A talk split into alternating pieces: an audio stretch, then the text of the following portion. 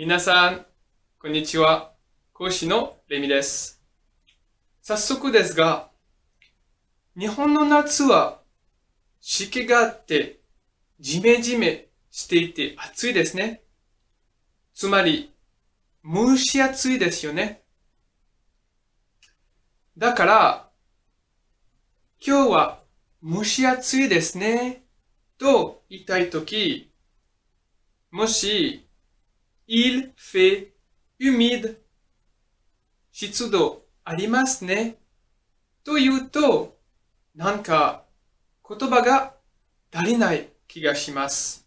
蒸し暑いの虫は、蒸すですね。湿気があるということですね。暑いは暑い。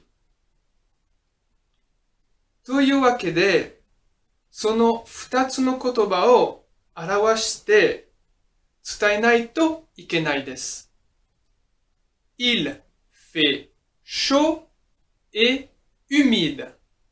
Il fait chaud et humide. Il fait chaud et humide. いかがですかもし、フランス人の友達に、日本の夏はどんな感じを教えたいとき、ぜひ、そういう風に使ってみてください。それでは、à bientôt et attention aux coups de chaleur. 熱中症にならないように気をつけてください。Au revoir!